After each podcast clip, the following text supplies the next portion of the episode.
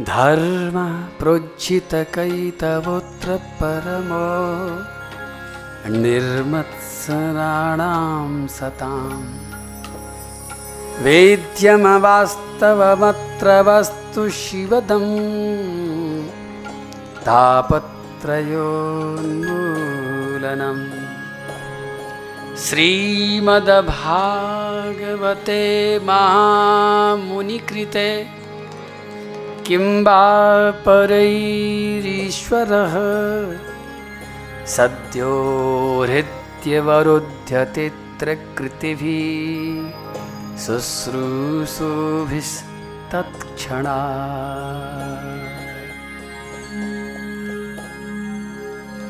अब अपन चलते हैं। पहले श्लोक की मैंने कोई ज़्यादा बड़ी व्याख्या नहीं करी जानबूझ करके नहीं कर पाया मैं। दूसरे श्लोक में सबसे पहले मुख्य द्वार पर आपका स्वागत है। आप सबका स्वागत है। लेकिन स्वागत के साथ साथ में ज़मीन पर उस द्वार के नीचे एक पैर पहुँचने का पायदान रखा है। धर्म प्रज्जित कई तबोत्र परमो। और आपसे मैं कह रहा हूँ कि आप अपने पैर पहुँच कर के अंदर चलना। दो कालिख लगी हैं आपके पैरों में। बाकी तो आपने सुन लिया, पापियों को पाप से तारती। धुंधुकारी से भी ज़्यादा बड़ा पापी हो तो भी चलेगा। जिसने अपनी माँ को मारा चलेगा, जिसने अपने बाप को मारा चलेगा, जिसने ब्राह्मण को मारा चलेगा, गाय को मारा चलेगा। पूरी दुनिया को मारने वाला चलेगा। पापी से पापी का स्वागत है। पर अंदर आते समय बस दो चीज़ छोड़ दो यहाँ पर। पैर पहुँचने की जगह है, दो चीज़ छोड़नी है। आपसे विनती है, धुंधकारी बहुत बुरा था, लेकिन दो चीज़ उसके पास नहीं थी। और हम लोग बहुत अच्छे हैं, लेकिन वो दो चीज़ हम अपने साथ हमेशा रखते रखने की आशंका मुझे लगती है, हो सकता ना हो। एक का नाम है कैतब। कैतब का अर्थ होता है कपट। धुंधकारी ने कपट नहीं किया। जब भाई किसी बात करी तो धुंधकारी ने साफ़ कहा, मैंने गलती करी है। मैंने सताया है, मैंने पाप किया है।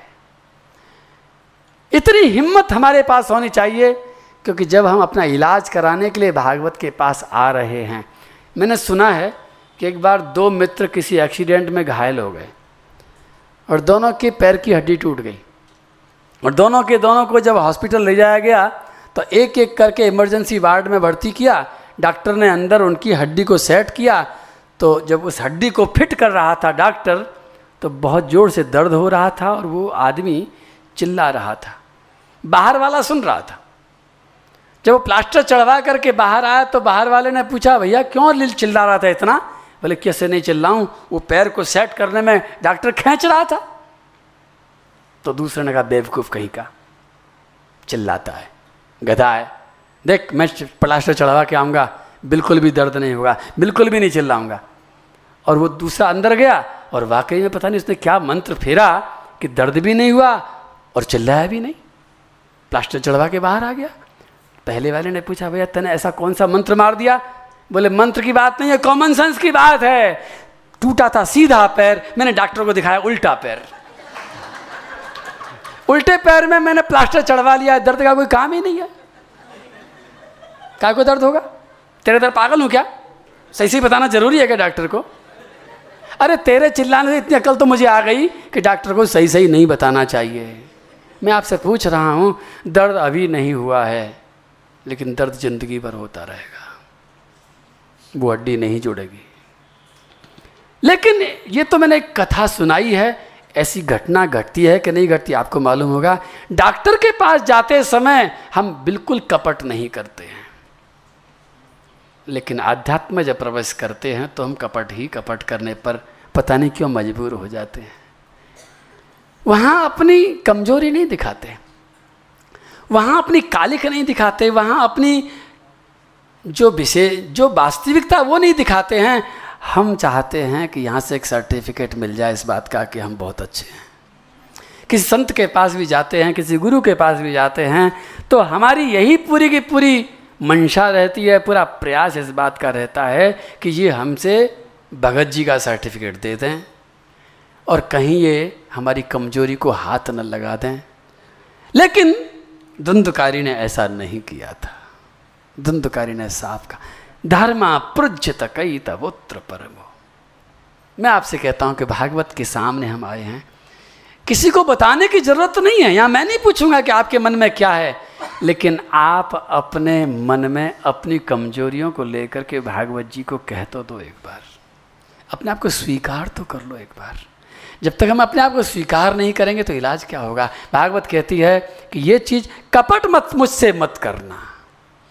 भागवत कहती है, मैं तुम्हारी माँ की तरह हूँ। माँ से कपट नहीं किया जाता है। दुनिया से कपट करो, अच्छी बात है। माँ से कपट मत करो। और दूसरा बात, निर्मत सराणाम सताम। धर्म पृछित कई तवोत्र परमो। निर्मत सरा बस, केवल दो ही शर्त हैं, बाकी अलावा कोई शर्त नहीं है। तो पहली बात तो आपने समझ ली कि हमें कपट नहीं करना है। अपने अंदर झाँक झाँक करके देखना है और अपने दरोगा अपने आप को बनाना है। दूसरा दरोगा नहीं चाहिए। हम खुद अपना दरोगा बन करके अपनी कमजोरियों को खोल खोल करके भागवत के सामने रखें, अर्पित करें कि हाँ हम ऐसे हैं। हिम्मत करें इतनी। और दूसरी बात, निर्मत सराणाम सताम इसको मैं एक कथा से सुनाता हूँ। एक आदमी था, एक गाँव में रहता था। भगवान का भक्त था। भगवान की पूजा करता था। बहुत दिन तक भगवान खुश नहीं हुए, दर्शन भी नहीं हुए, कुछ मिला भी नहीं। लिस्ट लेके बैठा था, गरीब आदमी था, कुछ ना कुछ मांगना था उसको। और एक बार भगवान प्रसन्न हो गए और भगवान ने दर्शन दिए और भगवान ने कहा, बोल क्या माँगता है? उसने लिस्ट उठाई अपनी। बहुत लंबी लिस्ट थी। वो लिस्ट को देख के भगवान घबरा गए। भगवान ने कहा, इतनी लंबी लिस्ट है, तू पता नहीं कितनी देर लगाएगा? अच्छा एक काम कर, लिस्ट तू अपने पास में रख। मैं तेरे को वरदान दे करके जाता हूँ, जो तू मांगेगा तुझे मिलेगा। और लिस्ट को लंबी कर लेना भले, कोई दिक्कत नहीं है। और मैं तेरे से बहुत ज़्यादा खुश हूँ। इतना ज़्यादा खुश हूँ कि मैं तेरे को इस वरदान के साथ साथ में और बता के जाता हूँ कि जितना तुझे दूँगा, पूरे गाँव वालों को भी दूँगा और दुगना दुगना दूँगा। और वो भगवान तो चले गए। भगवान के जाते ही उसने आँख बंद करी। झोंपड़ी थी छोटी सी। उसने सबसे पहले एक फ्लैट मांगा। तीन bedroom, hall, kitchen, three B H K जैसे ही भगवान से प्रार्थना करी, भगवान तो तुरंत तैयार थे, आँख खोलते देखा तो तीन बेडरूम वाला फ्लैट तैयार है। बड़ा मन खुश हो गया। अरे वाह। लेकिन उस फ्लैट में उसने देखा कि उसकी टूटी साइकिल पड़ी हुई है। साइकिल से बड़ा परेशान था। टूटी साइकिल थी। जब चलता था तो दस बार तो चैन उतरती थी। खड़ी रखने को तो स्टैंड ही नहीं था, उसमें गिलटाना पड़ता था। भगवान से कहा, हे भगवान, इस साइकिल से बड़ा परेशान हूँ। मेरे को एक अच्छी सी मारुति कार मिल जाए। बस जैसे ही आँख खोली तो दरवाजे के आगे लाल रंग की एक कार, न्यू ब्रांड तैयार। मन प्रसन्न हो गया। लिस्ट बाकी थी, बोले, अभी देखूँगा, जरा छत देख के आता हूँ, छत कितनी बड़ी है। और जब छत देखने के लिए गया तो उसने देखा कि गाँव में सबको फ्लैट ही फ्लैट फ्लैट ही फ्लैट मिल गए सबको मिले कितने कितने? उसको मिला एक। और सबको मिली दो दो कारें, उसको मिली एक कार। आप समझ सकते हो ना? अगर आप उसके पास होते, उसकी जगह आप होते तो कैसा लगता? अब उसने अपना सिर पीट लिया। हे भगवान, आपने मेरे से कौन सा बदला लिया? किस जन्म का बदला लिया? अब तीसरे नंबर पर लिखा था फ्रिज। हैं? अब मांगना चाहिए क्या? क्या फ्रिज मांगे भगवान से? चौथे नंबर पर टीवी रखा हुआ है, प्लाज्मा। लेकिन नहीं मांगना। पाँचवें नंबर पर वॉशिंग मशीन भी है, लेकिन नहीं मांगनी भाई। अगले नंबर पर डबल बेड भी है, एसी भी है, सब लिखा है। लेकिन उसने तो लिस्ट फाड़ के फेंक दी। क्योंकि जानता है कि मैंने एक वॉशिंग मशीन मांगी तो सबको दो दो मिलेंगे। इसी को मत्सर कहते हैं। मैं इस कथा को पूरा करने से पहले बता दूँ, आज के मनुष्य की तकलीफ़ ये नहीं है कि उसके पास सामान कम है। आज के मनुष्य की सबसे बड़ी तकलीफ़ है कि दूसरों से ज़्यादा क्यों नहीं है, या दूसरों के पास हमसे ज़्यादा क्यों है।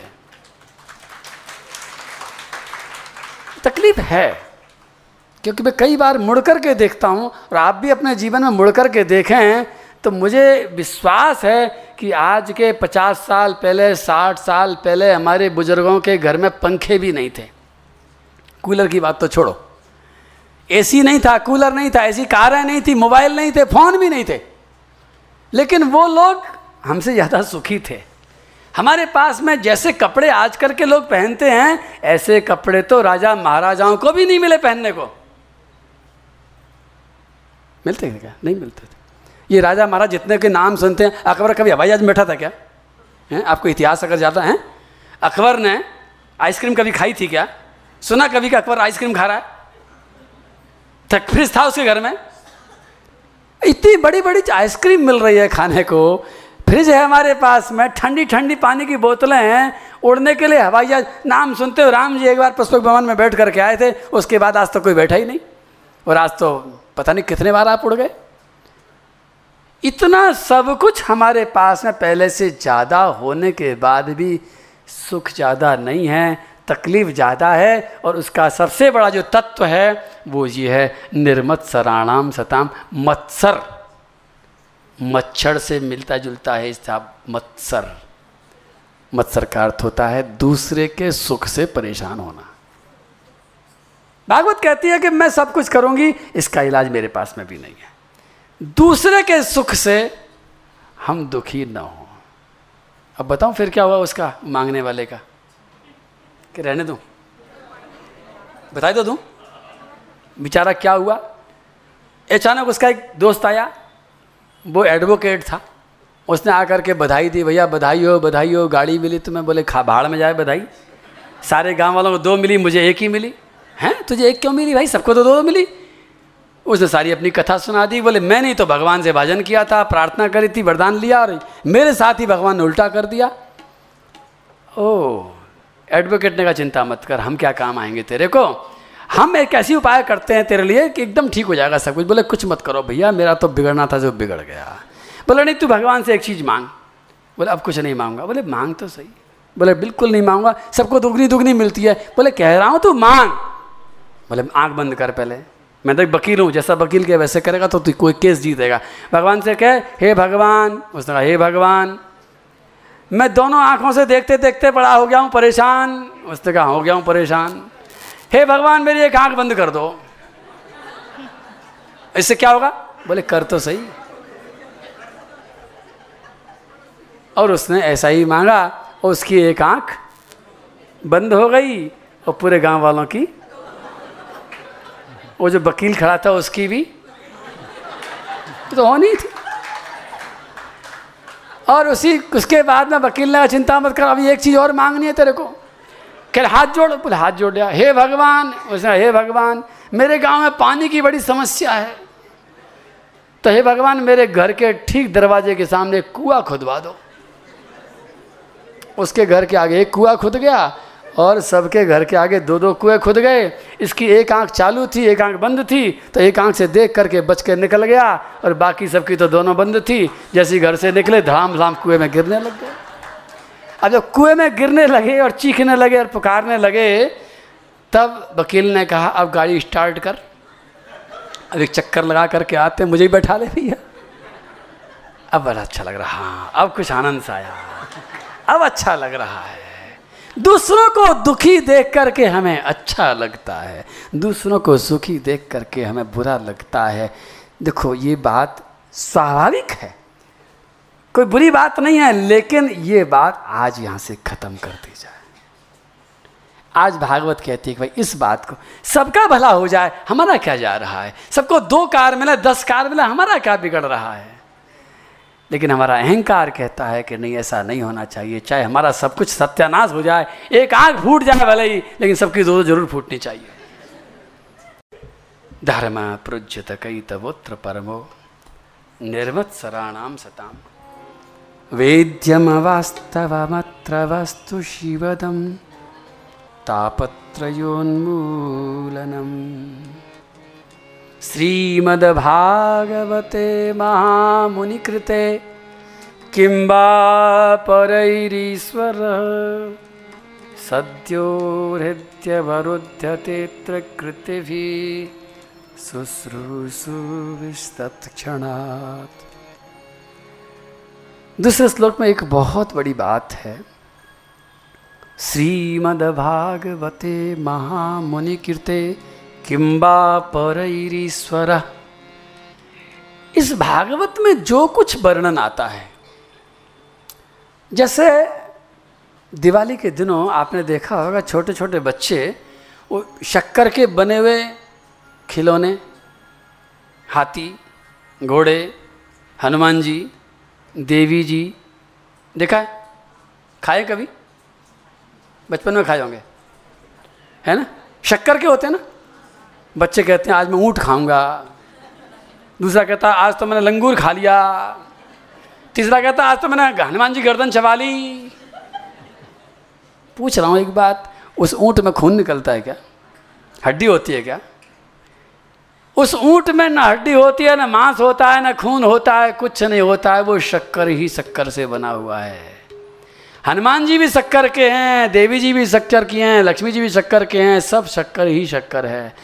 ठीक उसी तरह से भागवत में जिस तत्व का प्रयोग किया गया है कि माँ पर ईश्वर देखने में रावण दिखेगा मेघनाथ भी दिखेगा, कंस भी दिखेगा, पूतना भी आएगी, गोपियाँ भी आएँगी बड़े बड़े राक्षसों का भी ज़िक्र होगा, लेकिन ये सारे के सारे जो बने हैं, वो केवल एक ही तत्व से बने हैं। जैसे वो शक्कर शक्कर से बनता है, ऐसी तरह से यहाँ पर केवल ब्रह्म तत्व के अलावा माया तत्व नहीं है। इसलिए इनके अंदर के लोगों, जैसे कि शक्कर खाने से कोई आदमी नॉन वेजिटेरियन नहीं कहलाता अरे भैया तुमने तो हाथ ही खा लिया, तुम तो नॉन वेजिटेरियन अरे भैया उसमें तो कुछ था ही नहीं। ठीक उसी तरह से भागवत के अंदर के जितने भी कथा हैं, जितने भी पात्र हैं, उनका चिंतन करने से सीधा सीधा भगवत चिंतन ही होता है। क्योंकि इसमें माया नहीं है, इसमें पंच तत्व नहीं है, कोई विकार नहीं है, केवल ब्रह्म तत्व से किम्बा पर परमात्मा ही परमात्मा खचाखच भरा हुआ है। सद्यो हृदय वरुद्ध तित्र कृतवी। और भागवत की घोषणा है कि मेरे को केवल तुम सुनो। तुम मुझे मेरा सेवन करो। तुम मुझे अपने कान के रास्ते से अंदर तक जाने दो एक बार। क्योंकि मैं कृष्ण से भरी हुई हूँ। मैं कृष्ण से बरी हुई हूँ। मैं ब्रह्म से लवालब हूँ। मैं जैसी तुम्हारे हृदय में जाऊँगी, मेरे साथ साथ कृष्ण भी वहाँ जाएँगे। और मैं उस हृदय में श्री कृष्ण को हमेशा हमेशा के लिए बरुद्धते मैं अवरुद्ध कर दूँगी, बंद कर दूँगी, निकल नहीं सकेंगे। कितनी देर में? शुश्रू, सुविश, तत्क्षणात। एक क्षण के अंदर कर डालूँगी। ये भागवत की घोषणा है। बोलो, भागवत भगवान की जय। अब आगे। गलितम फलम सुख मुखादमृत द्रव संयुतम पिबत भागवतम रसमालयम मुहुरहो रसिका। भुवि भावुकाः यं प्रव्रजन्तमनुपेतमपेतकृत्यं द्वैपायनो विरहकातर आजुहाव पुत्रेति तन्मयतया तरवो विनेदुस्तं सर्वभूतहृदयं मुनिमानतोऽस्मि। यस्वानुभावमखिलश्रुतिसारमेक मध्यात्मदीपमतितितिर्षतां तमोन्धं संसारिणां करुणयाः पुराणगुह्यं तं व्याससूनुमुपयामि गुरुं मुनीनाम् नारायणं नमस्कृत्य नरं चैव नरोत्तमं। देवीं सरस्वतीं व्यासं। ततो जयमुदीरये आओ। सरस्वती माँ को ध्यान करें, सरस्वती माँ को स्मरण करें। जैसे सूत जी महाराज ने भी इस कथा को कहने से पहले माँ सरस्वती का ध्यान किया है। मैं भी आपके सामने सरस्वती माँ का ध्यान करता हूँ, आप सबको भी कहता हूँ। जो चरणों में बैठता है सरस्वती माँ के, उनको वाणी का वरदान मिलता है। मुझे वाणी के वरदान की बड़ी आवश्यकता है, क्योंकि जो भी कुछ आपके और मेरे बीच में है, वाणी से ही है। श्री सुखदेव जी महाराज ने भी और श्री व्यास जी महाराज ने भी, श्री सूत जी महाराज ने भी सबने माँ सरस्वती को स्मरण करके शुरुआत करी। मैं भी शुरुआत करता हूँ माँ से वरदान माँगता हूँ कि हे माँ सरस्वती, मुझे ऐसी वाणी देना कि मेरी वाणी से निकला हुआ शब्द आपकी समझ में आ सके। मैं इस गहन अर्थ को, इस गहन रहस्य को इतना सरल करके आपको बता सकूँ कि आपकी सब समझ में भी आ जाए और आपकी रुचि भी बनी रहे, आपको थकान भी न हो, आपका मन भी इधर उधर न भागे। तो हे माँ सरस्वती, मुझे कृपा करें।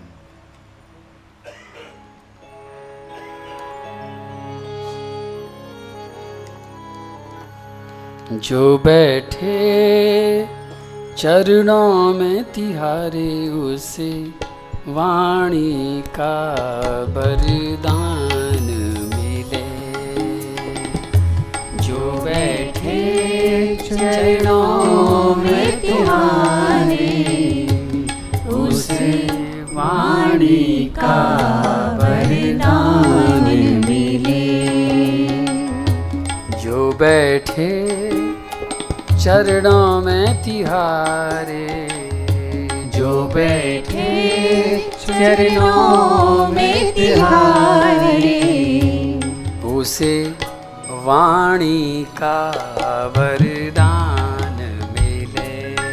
उसे वाणी का वरदान मिले। मैं इसलिए मांग रहा हूँ क्योंकि मुझे कुछ सुनाना है।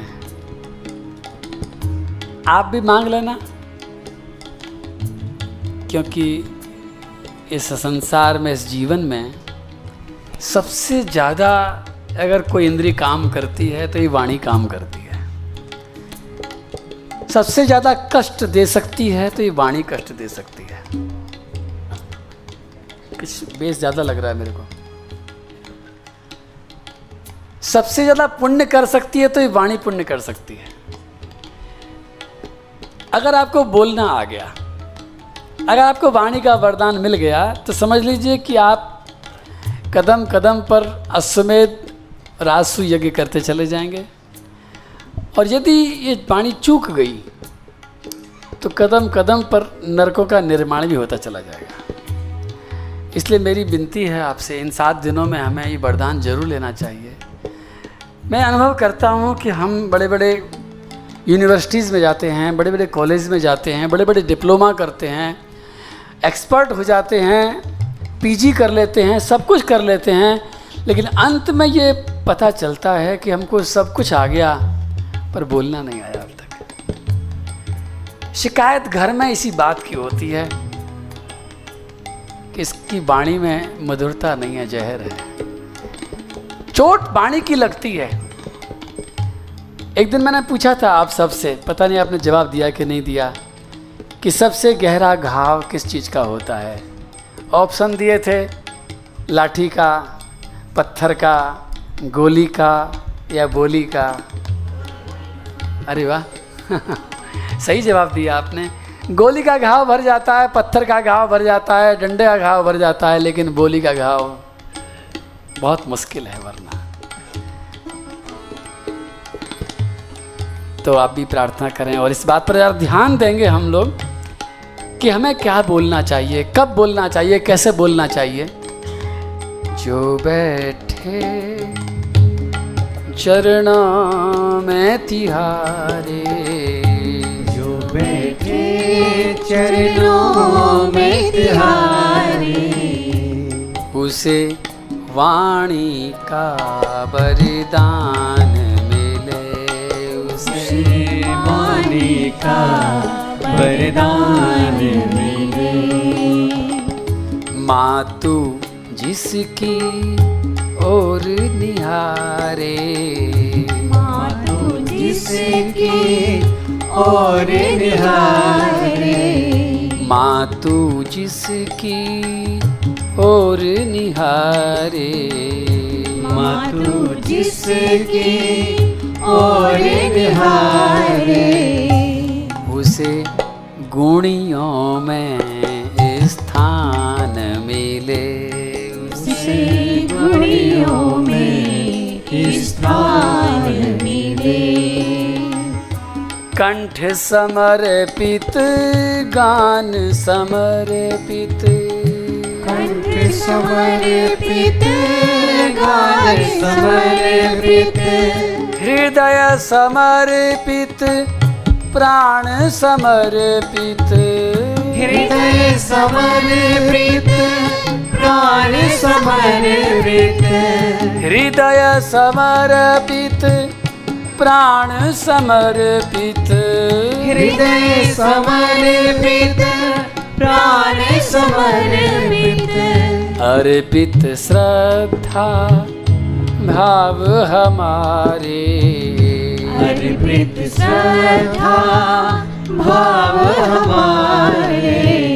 अर्पित श्रद्धा भाव हमारे। हमें साचे स्वर का ज्ञान हमें साचे स्वर का ज्ञान मिले। हमें साचे स्वर का ज्ञान मिले। हमें साचे स्वर का ज्ञान मिले। शब्द कहाए ब्रह्म सहोदर। शब्द कहाए ब्रह्म जिसको हम शब्द कहते हैं। वो शब्द है क्या? उसकी चोट इतनी गहरी क्यों होती है? उसका कारण है, ये सबसे बड़ा बुज़ुर्ग है। इस संसार में,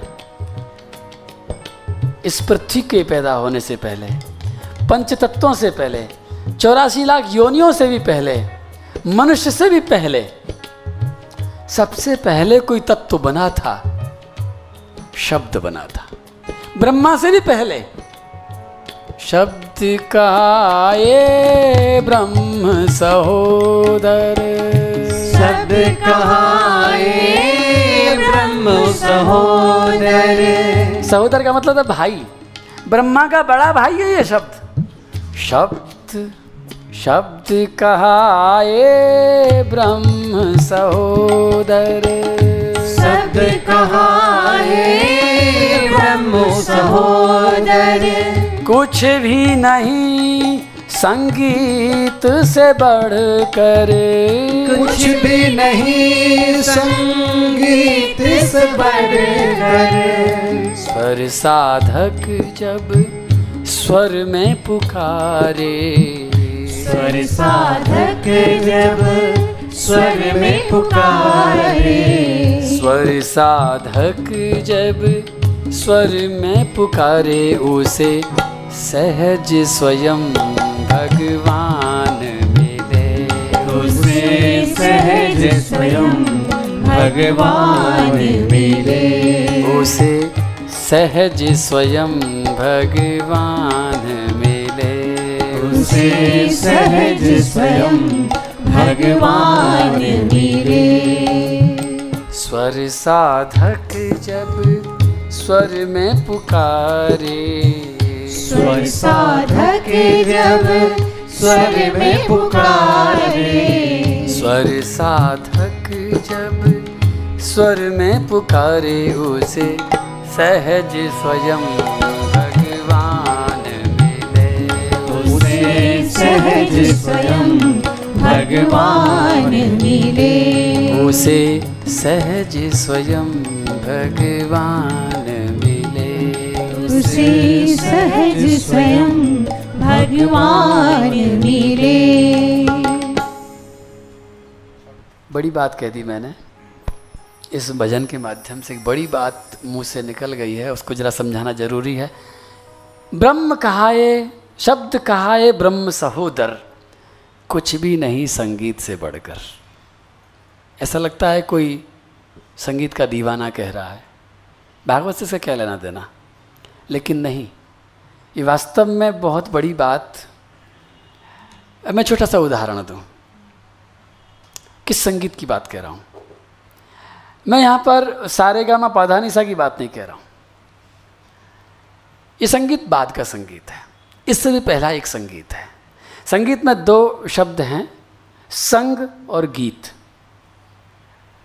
जहाँ भी कोई संगीत होता है, वहाँ पर संग संग गीत गाना ज़रूरी होता है। अगर संग संग नहीं गाएँगे तो संगीत नहीं होगा। अगर दो गायक या दो वादक अलग अलग बजाएँगे तो वो संगीत नहीं होगा, फिर शोर होगा, हल्ला होगा। संगीत तभी होता है जब संग संग गाया जाए, संग संग बजाया जाए, और जितना ज़्यादा संग होगा उतना ही उच्च कोटि का संगीत होगा। ताल। ताल का एक क्षण का दसवां हिस्सा भी आगे पीछे अगर हो गया तो बेताला हो जाता है। और बेताल का दो अर्थ है। एक बेताला तो वो जिसमें ताल छूट गया, एक बेताल और होता है जो शंकर जी की सेना में रहता है। यानी इंसान और संगीत में एक चीज़ होती है, सुर। सुर से अगर सुर मिल गया तो हम सुर बन गए। और सुर के आगे और लगा दें असुर सुर हमारा खत्म हो गया। सुर से सुर नहीं मिला पाए, बेसुर, असुर। असुर का मतलब समझ गए आप। असुर का एक मतलब होता है कि जिसका स्वर नहीं है, और असुर का मतलब राक्षस। हम मनुष्य हैं, हम सुर भी बन सकते हैं असुर भी बन सकते हैं। और बहुत बड़ा विज्ञान नहीं है, बहुत छोटा सा विज्ञान है। इस संसार के सबसे बड़े संगीतकार के सुर से सुर जो मिला लेता है, वो सुर बन जाता है। और जो उसके सुर से सुर नहीं मिला पाता है, वो असुर बन जाता है। पूरी कथा में बार बार कथाएँ आएँगी। बार बार घटनाएँ आएँगी। एक ही सिद्धांत चल रहा है। इस सिद्धांत को पकड़ने के लिए कुछ भी नहीं संगीत से बढ़कर, लेकिन कौन सा संगीत? उस परमात्मा के गीत से हम स्वर से स्वर मिला लें। जो वो गा रहा है। जैसे हमने अपना सुर अलग किया, बस परेशानी खड़ी। एक बार गंगोत्री में बहुत तीव्र गति से बहती हुई गंगा जी के ऊपर पहाड़ों पर एक पेड़ था। उस पेड़ में से दो सूखे पत्ते गिरे। गंगा की बड़ी तेज धारा में दोनों के दोनों पत्ते अचानक गिरे, दोनों के दोनों बहने लगे। जिस धारा में पत्थर की बड़ी बड़ी शिलाएँ बह जाती हैं, दो छोटे छोटे पत्ते रुक तो कैसे सकते थे? दोनों के दोनों बहने लगे, लेकिन दोनों के दोनों कुछ कहने लगे। बहते बहते जा रहे हैं, कुछ कहते कहते जा रहे हैं। एक पत्ता कहता है, जय गंगा मैया की। गंगा मैया, मैं कितने दिनों से इंतज़ार कर रहा था इस बात का कि कब मुझे गंगा स्नान का मौका मिले। आज इस हवा ने तोड़कर तुम्हारे अंदर डुबकी लगाने का मौका दे दिया। मेरा जीवन धन्य हो गया। माँ, गंगा मैया, आप जहाँ जहाँ चलेंगी, मैं वहीं वहीं चलूँगा। मैं आपके साथ हूँ। वो नाच रहा है, उत्सव मना रहा है, गा रहा है। परम आनंद में डूब रहा है। उसके बगल में दूसरा पत्ता भी बह रहा है। वो भी कुछ कह रहा है। वो कुछ और कह रहा है। वो कहता है धत तेरे की इस हवा का मैंने क्या बिगाड़ा था? क्यों गिरा दिया मेरे को इस पानी में अच्छा वाला बैठा था पत, उसके डाल के ऊपर। लेकिन कोई बात नहीं है। गिरा दिया तो गिरा दिया। लेकिन मैं गंगा जी को रोक के दिखाऊँगा। है गंगा मैया खबरदार जो आगे लेके गई मेरे को तो। मुझे यहाँ की जगह नहीं छोड़नी है। मुझे आपके अंदर डूबना भी नहीं है। मैं रोकूँगा आपको। क्या वो पत्ता गंगा को रोक सकता है? गंगा की धारा फिर बहा करके ले जाती है। फिर किसी चट्टान से टकराता है। फिर चिल्लाता है। अब की देख के बताता हूँ। अब के रोक के दिखाता हूँ। कुछ भी हो जाएगा मैं लेकिन रोक के दिखाऊँगा। क्या वो रोक सकता है? बह रहा है, चिल्ला रहा है, रो रहा है। अशांति में जा रहा है, बेचैन हो रहा है और दूसरा वाला पत्ता गा रहा है। ये दो पत्ते की कहानी नहीं है, ये दो तरह के इंसानों की कहानी है। एक वो हैं जो उसके स्वर से स्वर मिला लेते हैं। तुरंत इमीडिएटली मैं क्या गाऊँगा इन्हें नहीं मालूम। जैसे गाने लगता हूँ, तुरंत स्वर में स्वर मिला लेते हैं। एक क्षण की बिना देरी किए तभी ये महान संगीतकार हैं। अगर ये कहें कि, जी, हम तो नहीं बजा रहे आपकी उसमें। ये कहने लग जाएँ कि जी, आपने कल तो बताया नहीं था, हम कैसे बजाएँ? तो इसका मतलब है इनका संगीत कच्चा है। मैंने गाना शुरू किया, इन्होंने तुरंत स्वर में स्वर मिला दिया। मेरे इस गाने से पहले ही बजा दिया तो और भी बड़ी बात। उसी तरह से ईश्वर कुछ चाहता है। ईश्वर का विधान हमारे सामने आता है, और हम उसके स्वर में स्वर मिलाकर जब गाते हैं तो फिर जीवन आनंदमय हो जाता है। और उसके लिए फिर ये भजन भी कहता है, स्वर साधक जब स्वर में पुकारे तो सहज स्वयं भगवान मिले। भजन करने वाला जब तप करने वाला, ज़रूरी नहीं है कि भगवान को पाले। ज़रूरी नहीं है कि भगवान उसे मिल जाएँ, लेकिन जो भगवान के स्वर में स्वर मिला लेता है, उसको भगवान तक नहीं जाना पड़ता, भगवान स्वयं चल करके उसके पास आ जाते ताओ दोबारा से गाते हैं फिर। शब्द कहाए ब्रह्म सहोदर। शब्द कहाए ब्रह्म सहोदर। कुछ भी नहीं संगीत से बढ़कर कुछ भी नहीं संगीत से बढ़कर स्वर साधक जब स्वर में पुकारे। स्वर साधक जब स्वर में पुकारे उसे सहज स्वयं भगवान मिले। उसे सहज स्वयं भगवान मिले। या कुंदेन्दु तुषार हार धवला। या शुभ्रवस्त्रावृता या वीणा वरदण्डमण्डितकरा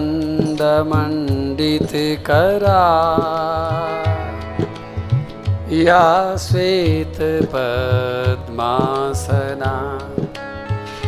या ब्रह्माच्युतशङ्करप्रभृतिभिर् देवै सदा वन्दिता।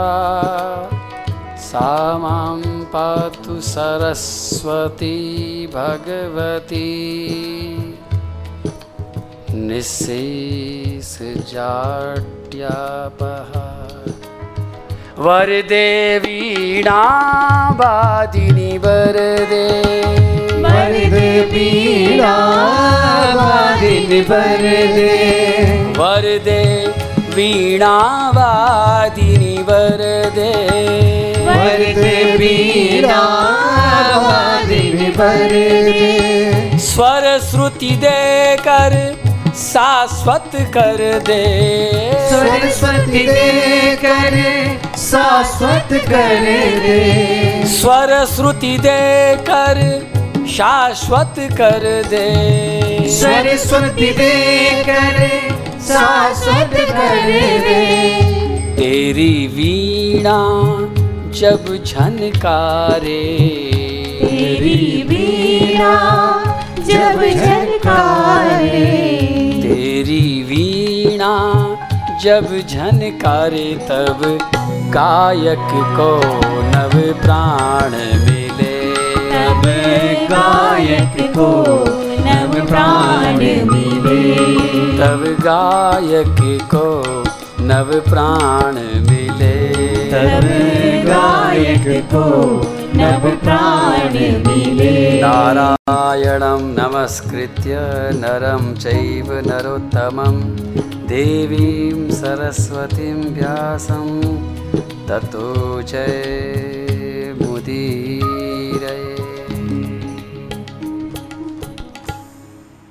माँ सरस्वती को अपने प्रणाम किया है। और साथ साथ में दो मैंने अपनी इच्छाएँ जोड़ दी हैं।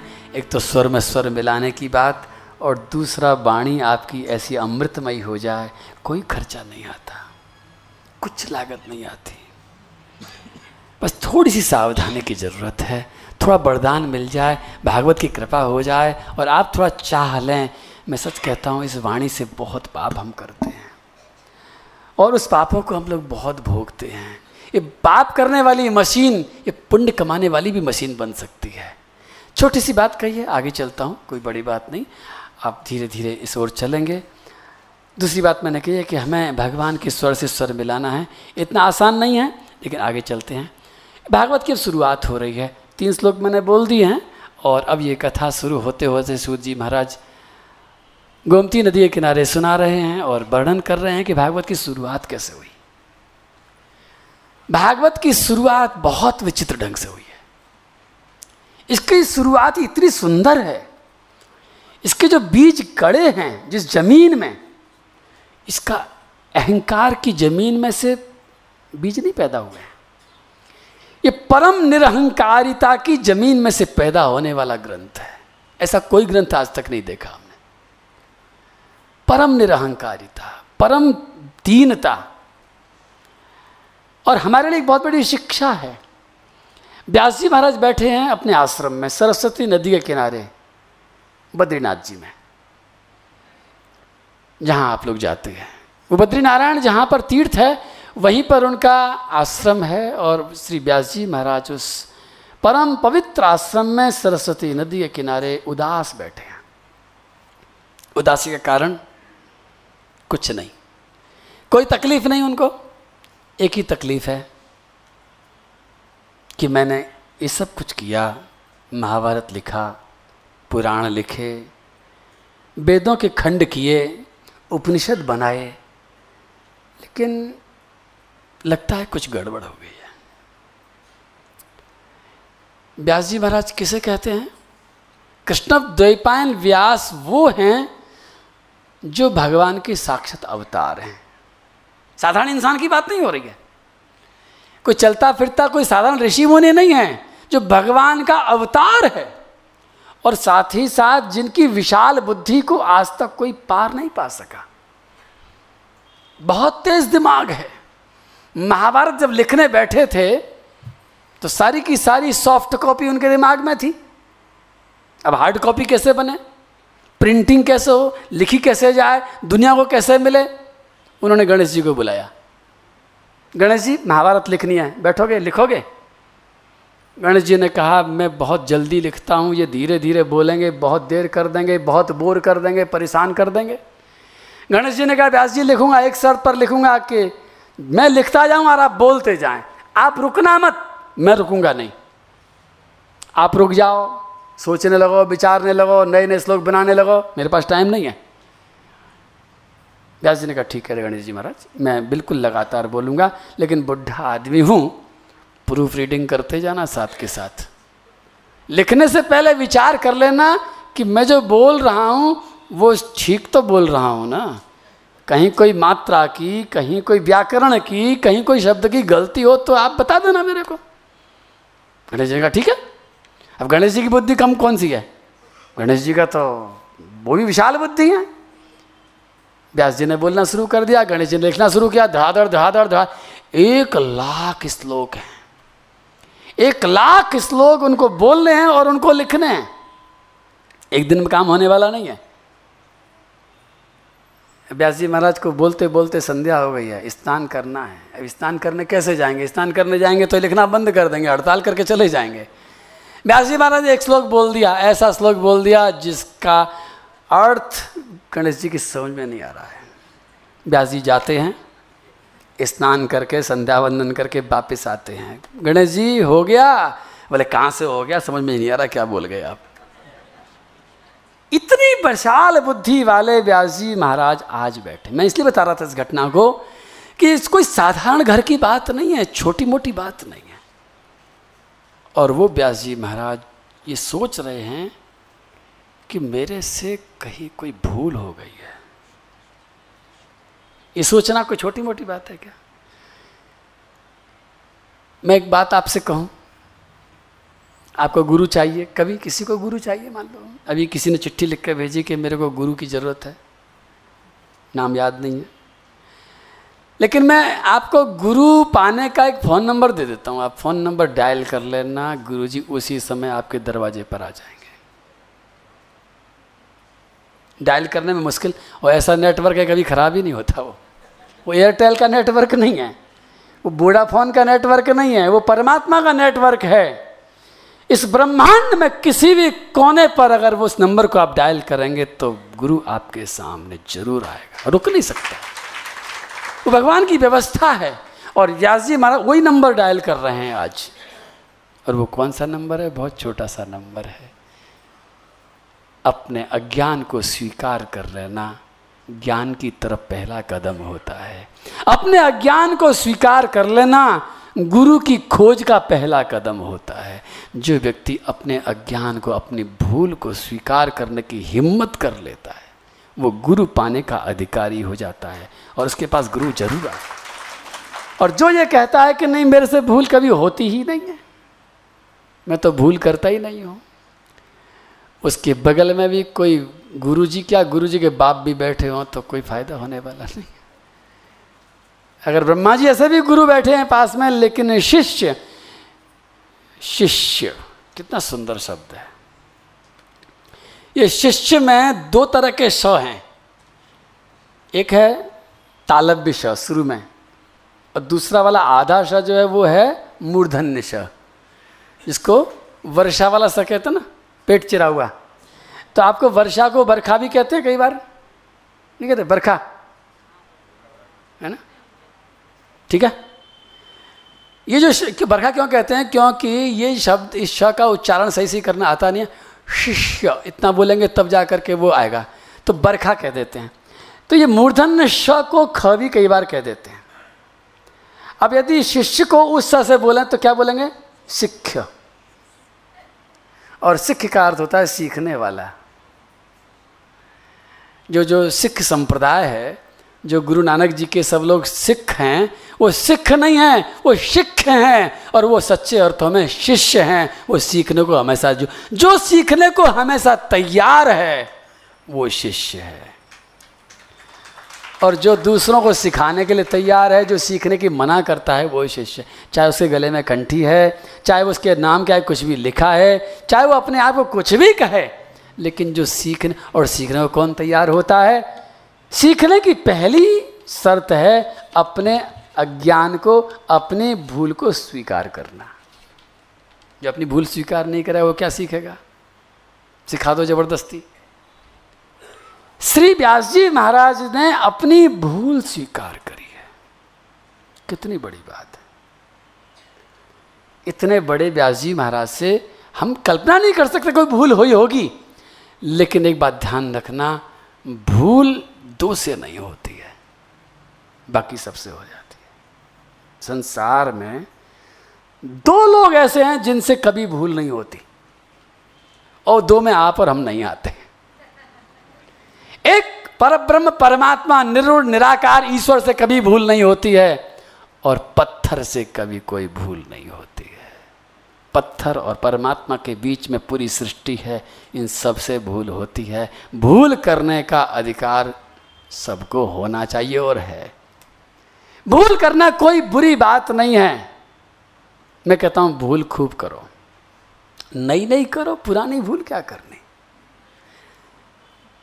लेकिन भूल करने के बाद में भूल का फ़ायदा भी उठाओ।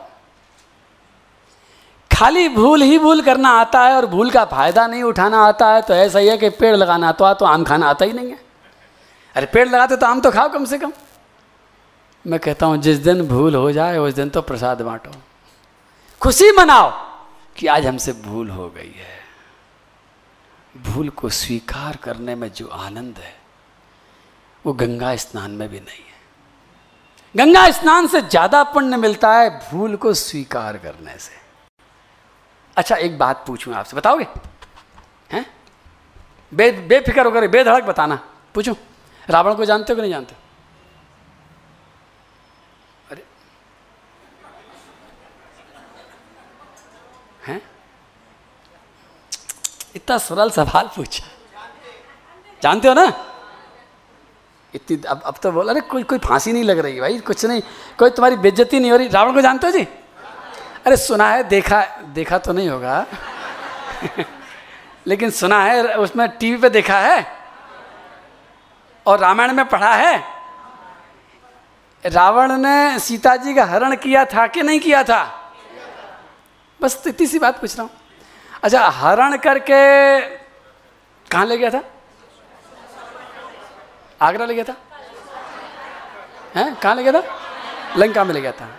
तो मेरे को रामायण की नॉलेज कम है, इसलिए पूछ लेता हूँ आपसे। कहाँ ले गया था? लंका में। लंका में अपने महल में ले गया था ना? महल में नहीं ले गया? क्या बेवकूफ़ था? महल में ले जाना चाहिए था उसको। चलो, अशोक वाटिका में ले गया। अशोक वाटिका में ले जाकर क्या कह रहा था? सीता जी से कुछ कह रहा था क्या? उनसे कह रहा था कि तुम मेरी पत्नी बनना स्वीकार करो।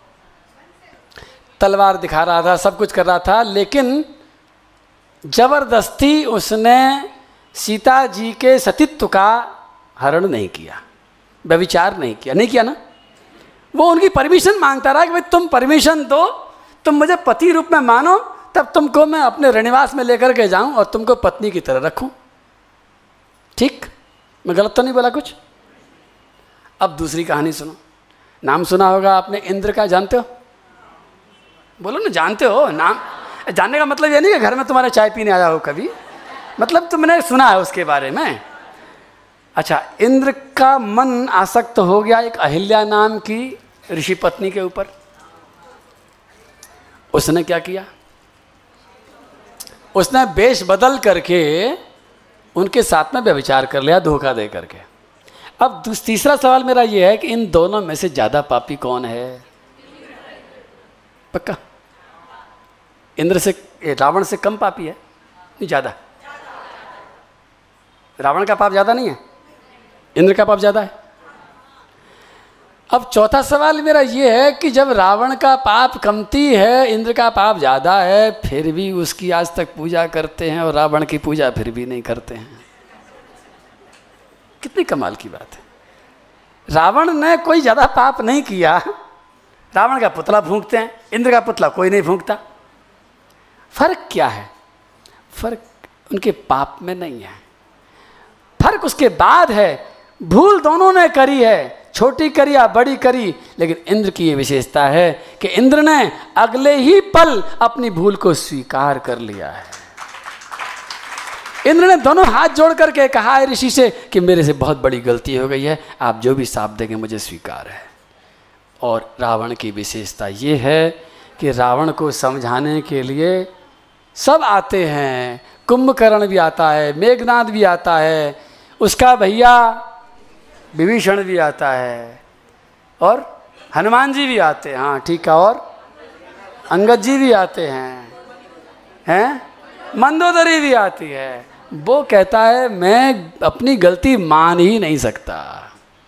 सब धीरे धीरे मरते हैं। आग भी लगती है वंश नाश हो जाता है लेकिन रावण कहता है मैंने गलती नहीं करी। अब आप सोच सकते हैं कि भूल करके भूल को जो स्वीकार नहीं कर सकता है वो कितना कमज़ोर है।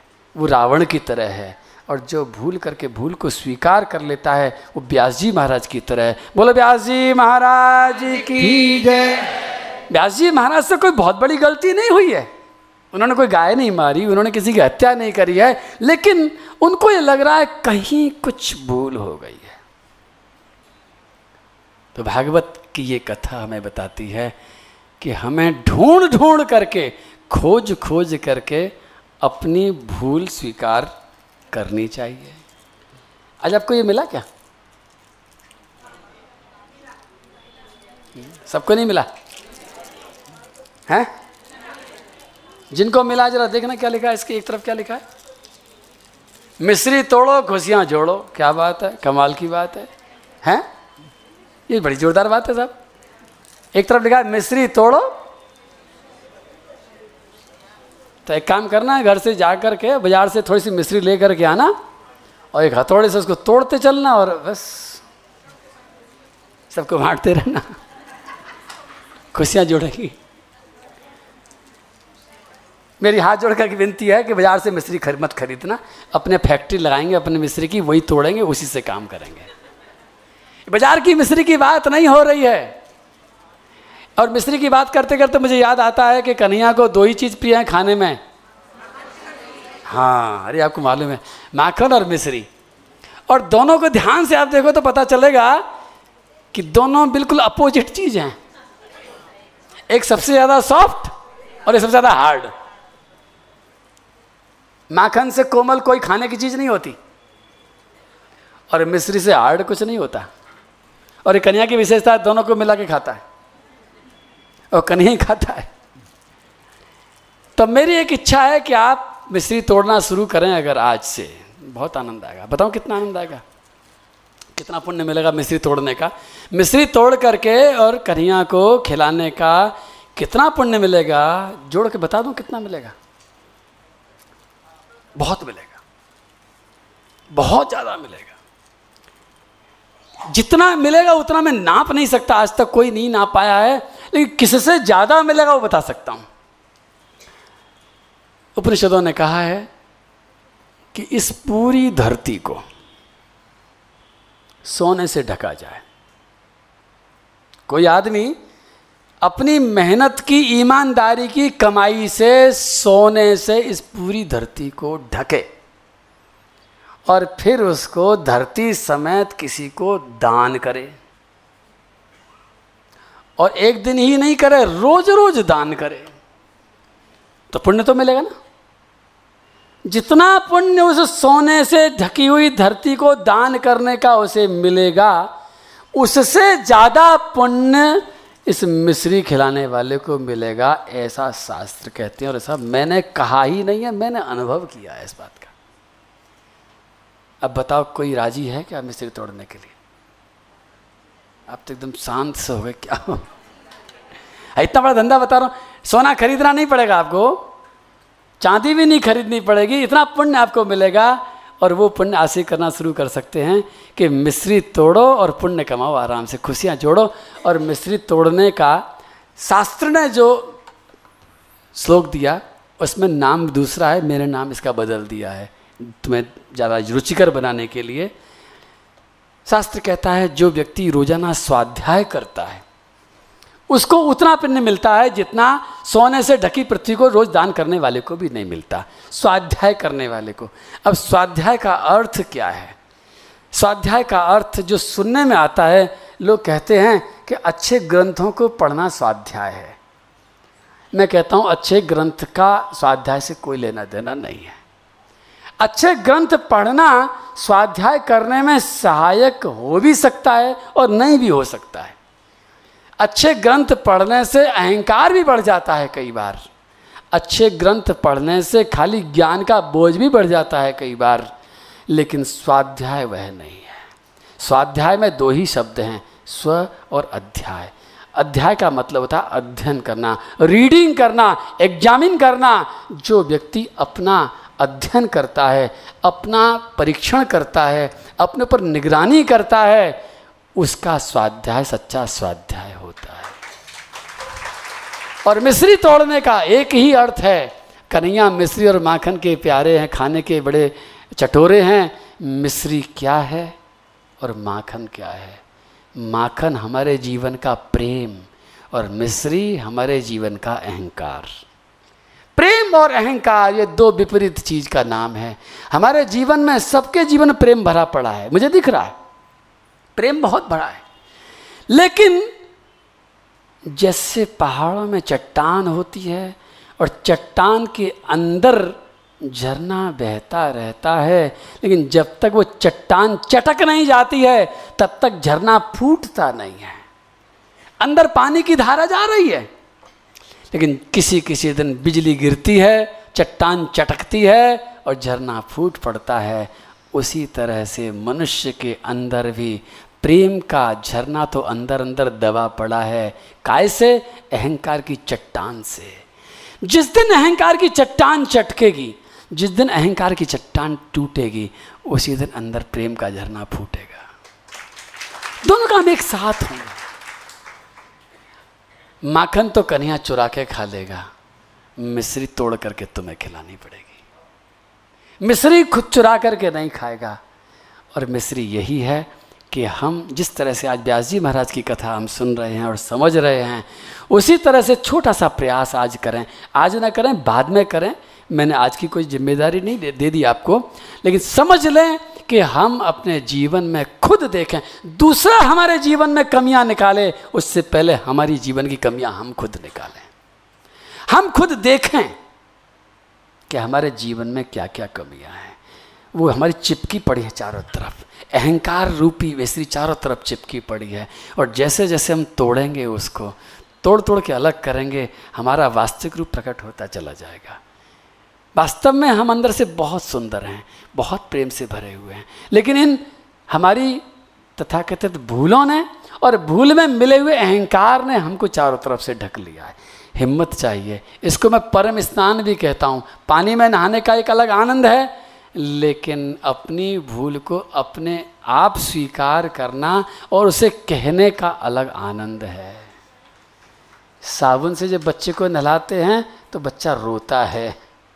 लेकिन बच्चा ही बच्चा रोता है, बड़ा नहीं रोता है।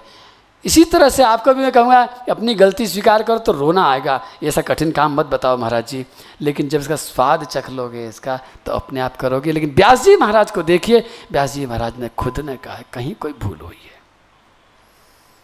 आगे कथा चलती है।